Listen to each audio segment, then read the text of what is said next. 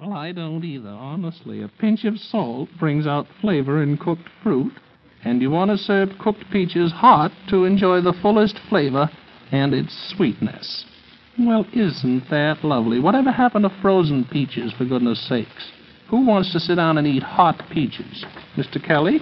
I don't know, but those are a few tips that I've uh, supplied you with, Mary Margaret McGoon. Excuse me, Joe. I we, hope- gr- do we grow many peaches up in this part of the country? That we do. That we do, Ray. Then I see what you're in here for. You're trying to peddle peaches off on the people, aren't you?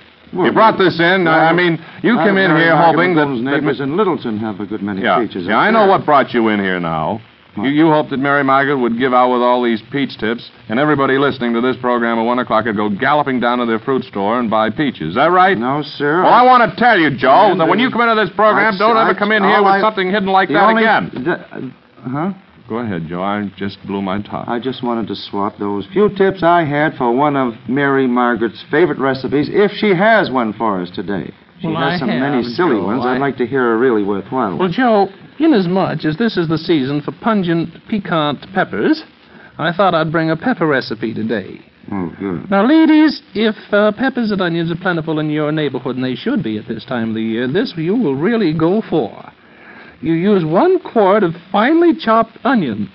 Hold up there, Mary. Uh, what are you trying to do? Clean out the Metropolitan Theater? Uh, somebody eat that, they, they can have the whole theater to themselves. Uh, yeah, two cups of finely chopped sweet red pepper, two cups of finely chopped green pepper,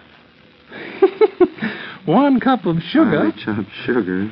one quart of vinegar, four teaspoons of salt. Then you combine all these ingredients, and you have the whole neighborhood to yourself.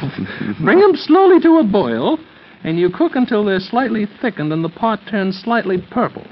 Then you pour into a clean, hot, sterile jar, and uh, fill the jars to the top and seal tightly. And when you have the, that done, you have all those things in a jar. Isn't that unusual? Well, Mary Margaret, that, I think, is the first sensible, worthwhile recipe I ever heard or heard tell of you giving to your audience. I don't know much about uh, these cooking thing tips, Joe, but is that a real recipe she gave? Yeah, that's a real good recipe. What is it for, if you don't I mind? heard tell she had it. What is it? A pepper and onion relish? Is that it? Well, you put that on the bottom of hot dogs. Yeah, down at uh, Hot Dog Anderson down there in Quincy, I suppose. I Where he on C Street or something? He'd love something like this, wouldn't he? Well, he he has smorgasbord. Hmm.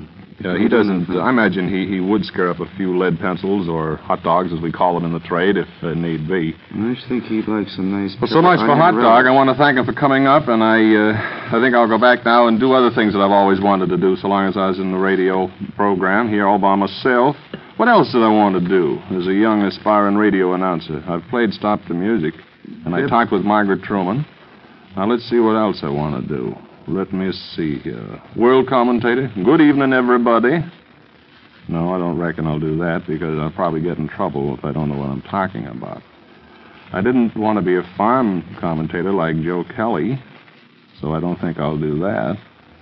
Uh, disc jockey, I'll have my hands full on that this afternoon. I'll get to be a disc jockey later today.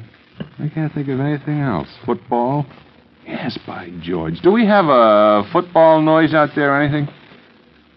Joe, can you make a noise like 30,000 people at a stadium? I can Uh, make a noise like me catching a punt, Ray. Wow. well, that wouldn't be enough background noise. I tell you what, I have brought three of my family with me today to fill in for Bob's absence, and they're here, and we're all musicians, I might mention, and uh, we we play around at smokers and things like that because we have to make extra money to make ends meet.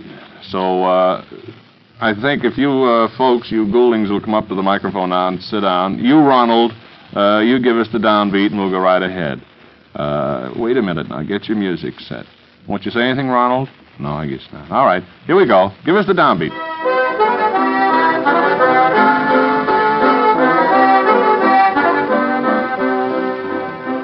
If you listen, I'll tell you a story of a girl who I think is just grand.